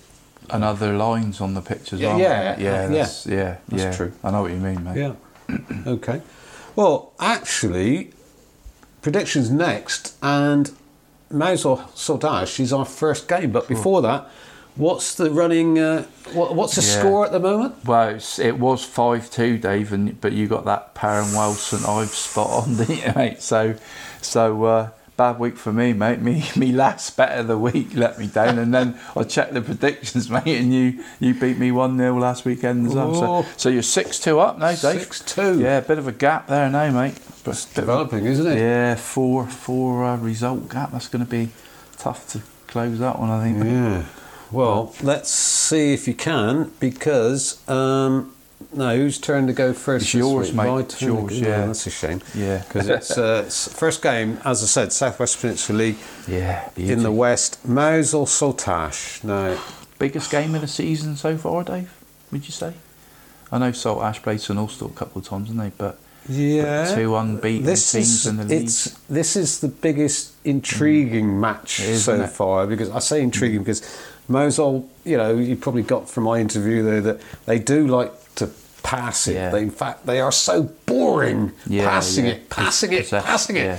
I nearly fell asleep when they played Liscard the other week because they were in possession so much. Yeah. But that's the modern game, I guess. But they're coming against an experienced group of players in Saltash. Proper team, aren't they, Dave? Saltash, aren't they? Yeah. It's like a good unit, aren't they, against the... A silky passing team against a good unit, innit? Yeah, so I'm not sure how this one's going to pan out, so I'm going for a Desmond. Yeah, I am. I had a feeling you was going to... Yeah. Mausor 2, Sodash 2. And me, mate, yeah. I can't separate them. Mate? I know. Mausor like a draw as well, don't they, mate? So, well, exactly. I mean, Mausor really need to win. Mm. They do, don't they? Yeah, it would suit Saltash. Can Saltash go there and be happy with a draw? Yeah, I think Matt and Dane would be happy to come away with Mausor with a draw, mate, wouldn't they? I think that would suit them more than it would Ashy, I think, mate, don't you? Yeah, possibly. I mean, hopefully, big programme next week, obviously with the Vars, you know, featuring in most of it. So we'll get someone from Saltash on. Yeah. It'd be interesting to hear what their thoughts are after the match rather than before. So, so 2-2 for both of us on that one. Yeah. Cornwall Senior Cup, again, we mentioned this one, Hale against Polperro. Yes, mate, 4th in the West against 2nd in the East. So, another cracking game, mate, at Travasic, you know, on a nice pitch. I mean, Greg's, you know, always a lovely pitch at Hale, mate, isn't it, to play on. So, I think Polperro like that. I mean, I haven't seen Hale this season, but I watched Polperro at St Dennis the other week, Dave, you know, when they ran up the cricket score. I mean, odd game to sort of judge a team, you know, they were so much in control, you know, scoring 13 goals. But they did look good, mate, going forward. You can tell they got some real good attacking talent there, mate. 4 or 5 players that can score goals. I've gone for as much as I like Patch and Hale, mate, as a club, I've gone for a 3-2 Polperro, Dave. Ooh. In the battle of the Greens, mate. Right. Well, I've gone the same way, But I'm just thinking perhaps Polperro might be a little bit more streetwise, you know, experienced, don't know. But I've gone for a 3-1 win for Polperro. Yeah. Yeah, good side, Dave, Polperro. Be interesting, that one. Mm. Another cup game in the East Cornwall Premier. First round game, St Stephen against Foxhall. Big old local derby, that one, Dave. Yeah. Just round the corner. Oh, I was going to say, it's only, what, a couple of miles apart? Yeah, I was going to say, well... Yeah, if you drive down from Foxhall's ground, mate, down around the corner, turn left, 1.5 miles, I reckon, Dave. 1.5 miles. Yeah. Okay. Right. Well, St Stephen mid-table, Foxhall third. Only the one defeat since the, I think it was their first game of the season. And I think Foxhall's going to come out on top of this one, 4-1. Oh, I've gone 4-2. Yeah, I've gone 4-2, mate. Okay. Duchy Premier is St Newlyn East versus Altrincham. Yes, it's a tough one this though, because neither of them have really played, mate, have they? I mean, Newlyn East have won both of their games, and Altrincham have won their one game, haven't they? Yeah. So I don't know really, mate. I think Newlyn East are a bit stronger this year with, you know, a few ex-Newquay players there, mate, aren't they, and things. But so I'm just going to go for the home advantage, 3-2, mate. Right. Yeah, I'm a bit puzzled on this one really, because how can you be into October, well, first Saturday in October, and you've only played one league game, Altrincham, so and then St Newlyn East only played two, so it's 100% records, something's going to go. I think St Newlyn East, you mentioned the home advantage, this will be their first league home game, and they're going to enjoy it. 3-0. 3-0, crikey. Alright, mate. Was that a bit rash? 3-0? I don't know, because Altrincham, the game they won, they scored 6 in, didn't they, mate? 6-0. Oh, right. But then again, I think that was, or was it 8-2? No, it might have been 8-2. But that was against Oliwell and Cuba, David. Ah, yes. And they're getting a few tankings, aren't they? So maybe not, mate. No. Yeah. Okay, next one, Trelawney Percy Stevens Cup. Yeah, the old Percy Stevens. I've won that one, mate. You won that one, mate? I've not played in it. No. Won it for Malabar and... never played junior football. You didn't really, mate, did you? No. Good on you, mate. Ludgeford Reserves against Gwynedd Churchtown, but everyone note the match has been reversed and it's playing at Gwynedd. Why is that, though? I was going to ask you. I haven't got a clue. No. Because big advantage to Gwynedd, like their pitch, mate, isn't it? You know, that with that tight little, you know, the touchline's like a foot from the edge, isn't it? Long throw. Yeah, if you've got a long throw. I tell you what, there's a guy, Godolphin's got a long throw. Watching them play against Wendron midweek, and really big long throw. He'd clear the pitch at Gwynedd. Yeah, he would, mate, wouldn't he? Some old weapon, mate, the old long throw. Because it's good as a corner, isn't it, mate? You know, it's work for Stoke, mate, all them years with Crouch up front and all, didn't it? That's true. Kitson and that, so, yeah, good little bit of ammunition to have, mate, isn't it, really? So who's go? Yours, mate. Me to go. Yeah. Right. So yes, cup game, but both these sides in the Championship division. Ludgeford, of course. They were struggling, weren't they, for players a few weeks ago, and so I guess for them, really, it's just an achievement to make sure they play. Yeah. So, which is just as well, because I'm sorry, Ludgeford, but I've gone for Gwynedd 4-0. 4-0. I've gone 5-1. Dave. Oh, 5-1. I've given Ludgeford a goal, mate. But yeah. Oh right. 4-0. 4-goal gap anyway, mate. Right, okay. Yeah. You're listening to the Cornish Soccer Rappo and Deek's Friday Fix. Right, our last interview of the week, and it's a special one as the Cornwall FA are introducing a brand new under-16 representative team for this season. The team's going to be competing in the South and West Counties Championship, with matches being played on a Sunday. 5 fixtures against Barks and Bucks, Devon, Dorset, Gloucestershire and Somerset, and so it was a good opportunity to find out a little more about how it's coming on from one of the coaches involved, Jamie Day, ex-pro with over 100 Football League appearances as well, of course. Right, well, I'm with Jamie Day. He's how do I describe you? Co-manager of the new under-16s county side? Yeah, so myself and John are running the 16s together now. John, probably about 6 months ago, first mentioned to me about looking to start up the Cornwall under-16s just to create a little bit of a better pathway for the players. Hopefully they come with us, and then there's the pathway there into the Cornwall 18s that obviously myself and John are involved with Glyn Hooper, and we have been for the last 4 or 5 years. Okay, so what preparation have you actually done? Your first game is Sunday, let's tell everyone that, against Gloucestershire in the South West Counties Championship, 2pm kick-off at Weybridge. But what have you been doing to get to this far?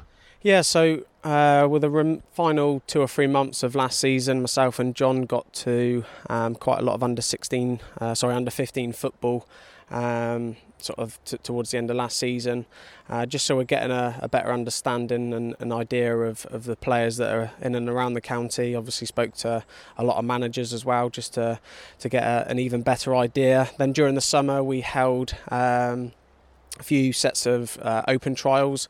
I think we had over 100 players across the trials attend, and then we've also had a couple of fixtures as well, which has been useful as well. So we've selected the 24-man squad, all players that will be taken into consideration from myself and John. Again, that will continue throughout the year in terms of going out, seeing how players are developing in their own environments, and we'll select players sort of as we see things at that moment in time. So lots to look forward to, and as you say, first game of the season on Sunday, which we're really looking forward to. 100 players, so the selection must be quite difficult. It is difficult, and that's if you ask Glyn as well regarding the 18s, that's something that we have found tricky. But we have to open it out there for everyone to attend. Everyone deserves that opportunity. But like you say, Dave, it is difficult to thin it down. Some big tough decisions that we've had to make, but they've gone as well as we hoped. We put all the trials on, the fixtures, the fixtures over the summer were useful, and then I think the lads are looking forward to getting started on Sunday. So how are we looking now? This is where I find it a little bit difficult. I'm old-fashioned, and winning isn't everything, but it is most of it. Now, as a coach, you look at it slightly different, don't you? Yeah, obviously myself and John have spoken at length with Glyn about this as well, and it's the same for the 18s. Obviously we're putting this on for the players simply to have an opportunity to represent their county. Now, any game you go out, the intention is to win. There'd be something wrong with all of us if there wasn't. However, in the bigger picture, the development of the players is something that we probably sort of look at in a little bit more detail, as opposed to just going out for winning. So it's just getting that balance right, I think, which is important. And more importantly, or as important, this is going to be great for Glyn, isn't it? He's already got lads coming up through that he can go and watch your games, and you're making it easy for him. Well, absolutely. I mean, certainly John being involved with the FA has got to take a huge amount of credit for getting the 16s up and running. It was something, as I said at the start, about 6 months ago he first mentioned it to me. I know there was some logistics that needed to be sorted, which he worked hard alongside sort of Glyn to make it happen. So as you said, it's just that clear pathway now, and one set of trials was fantastic because we ran the 16s trials, I think it was down at Hale, and then straight after was the 18s trial. So again, from a 16s side of things, from the player side of things, they're now starting to see that pathway, which can only benefit them as well.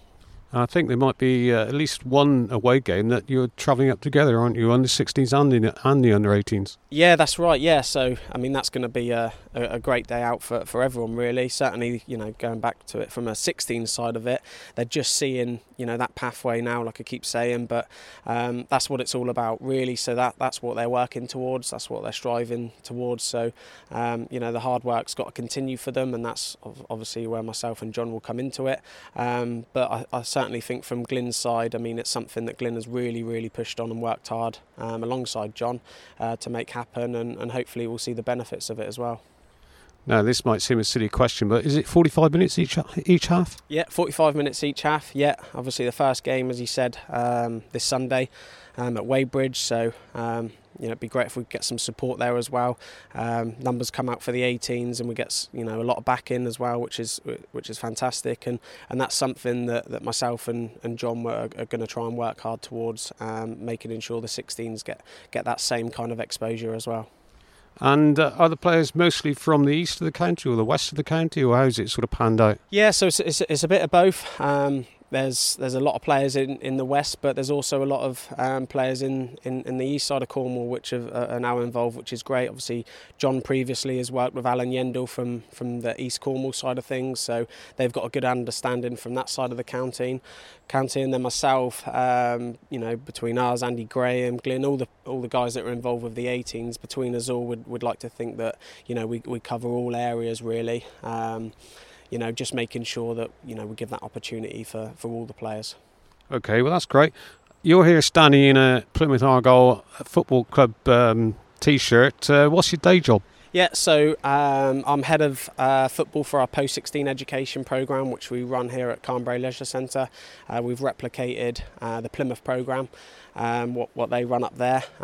Mike Foley, the programme's manager, has been running it for a good 5 or 6 years now. So I head the football side of things, and Dan Inch heads the education side of things. But really good, really enjoying my day job as well. And then also alongside that, it's linked in with what myself and John do on a Tuesday evening with the Cornwall Centre of Excellence, so the Argyle Centre of Excellence. So we run the 15s and the 16s.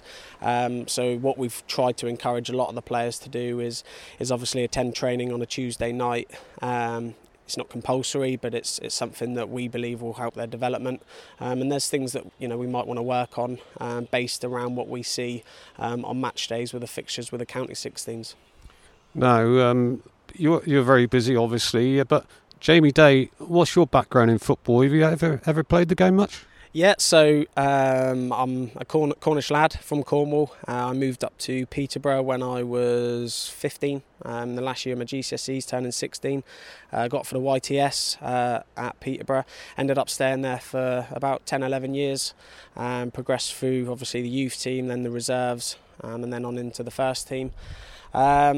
Played over sort of 100, 150 league games, had quite a bit of success, had 3 promotions across my career, so 3 back operations, ended up cutting that a bit short, so I retired at 27 unfortunately, and since then I've gone down the coaching road, moved back, and I've had, you know, a lot of good people around. When I first moved home, I had Jake Cash, Charlie Davis, who are obviously involved in a lot of youth football. More recently, I've had Dan Inch, name dropping a little bit now, but all these people have been great for me. Obviously, it's difficult to make that transition from playing to coaching.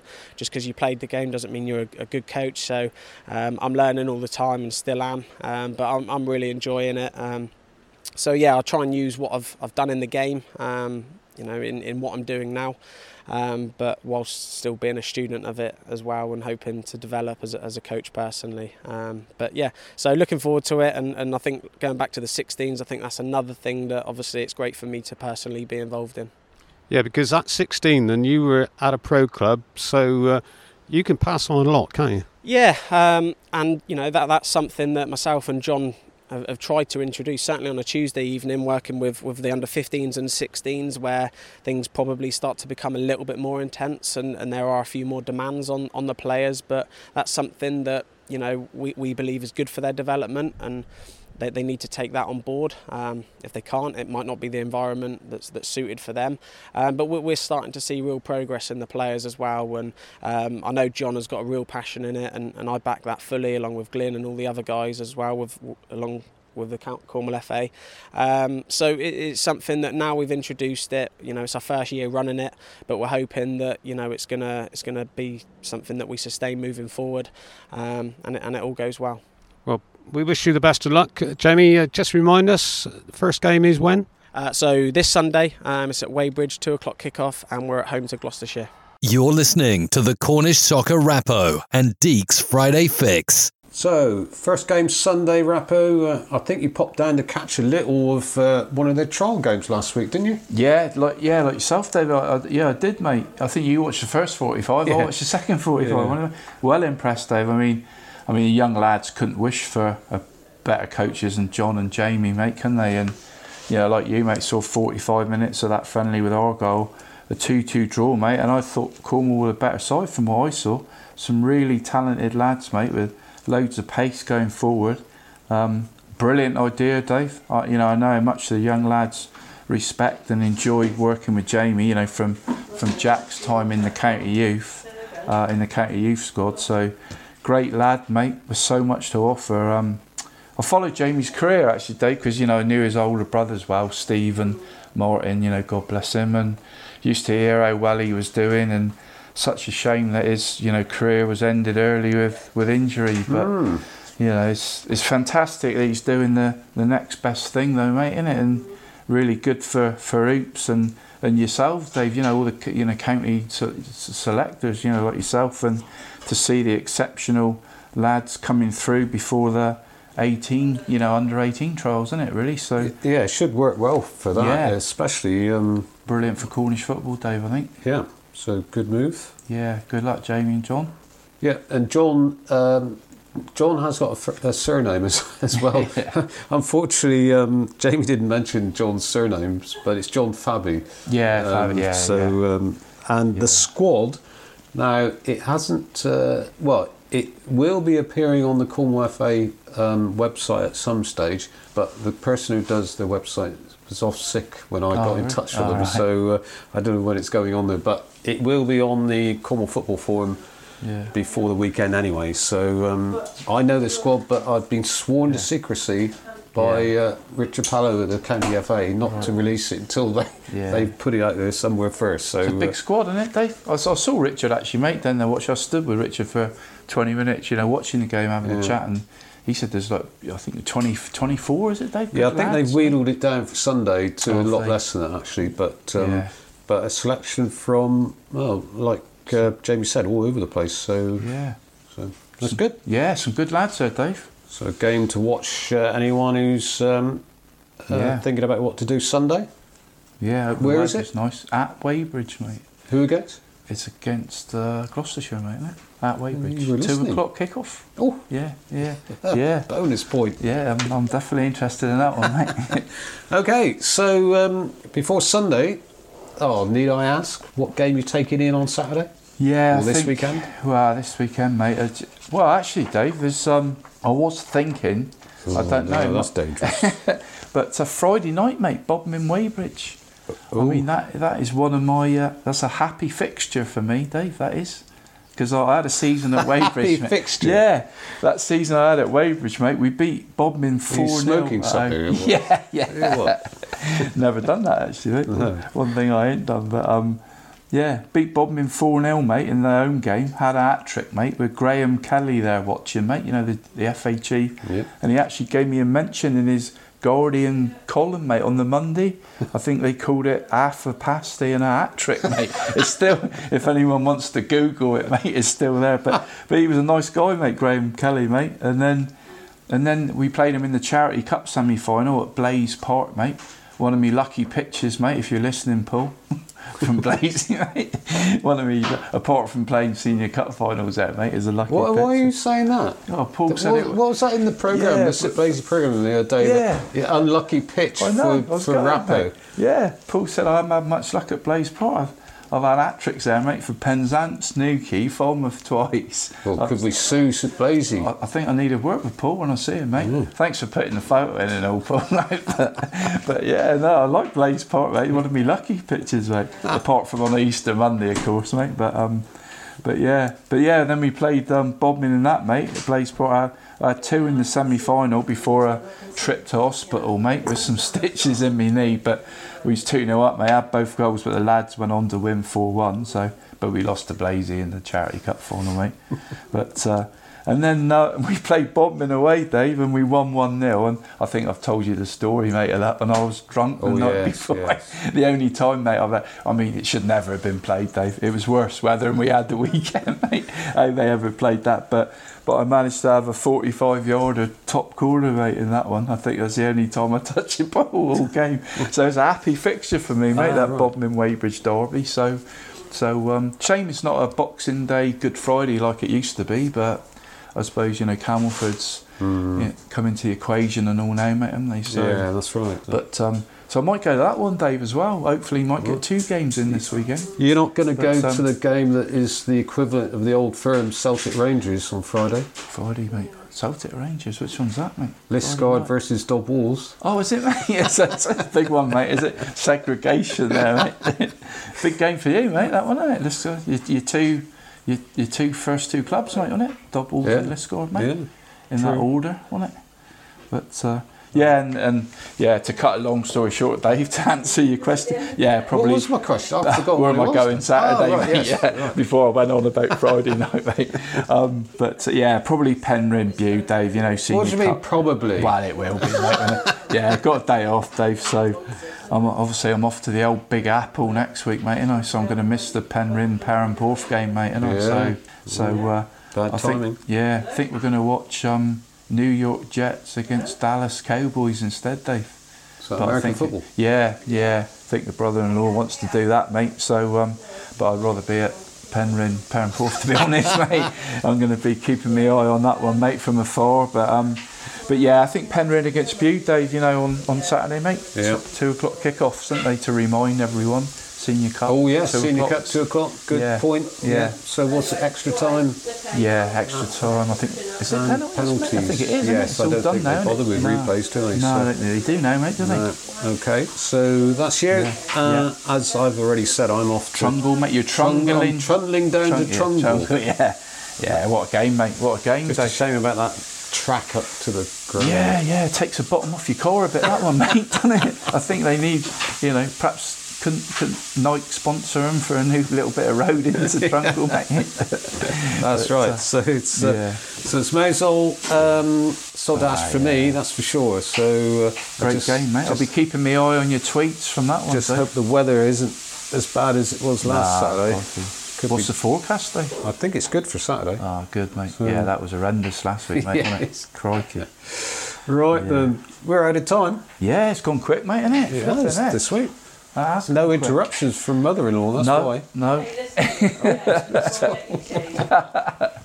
Oh, we've got tea, mate. Oh, we've got tea. What's for tea, Viv? Well, tangy telly and carbonara, is that okay? Lovely, thanks, Viv. Bit of pasta. Is you okay with that? Yes. No garlic bread for me, Viv. Right, so... Yeah. Well, thanks to everyone who's contributed this week. Yeah, thanks, everyone. As I said, FA Vars next week. Yeah, big week next week. And then you're away the week after. Yes, mate, the old Big Apple. Who am I going to have as a substitute? I don't know, mate. Anyone would do a better job than me. Not to replace, though. Well, anyone wants to have a go, get in touch. Email davedeacon at cornishsoccer.info, or my phone number must be somewhere on the form, I should imagine. So. I've had a job in a minute more. So there we go. Yeah. Rappo, we really are out of time now. Yeah, we've got to go. Good to see you again, though. 4 weeks in a row, mate. Yes.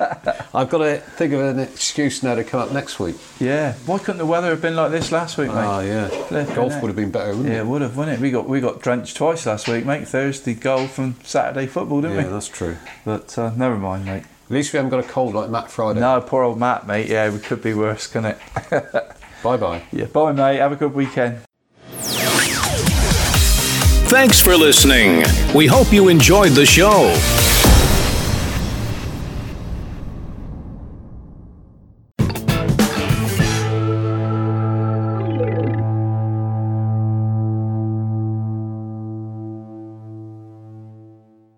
Your Cornish Soccer Podcast.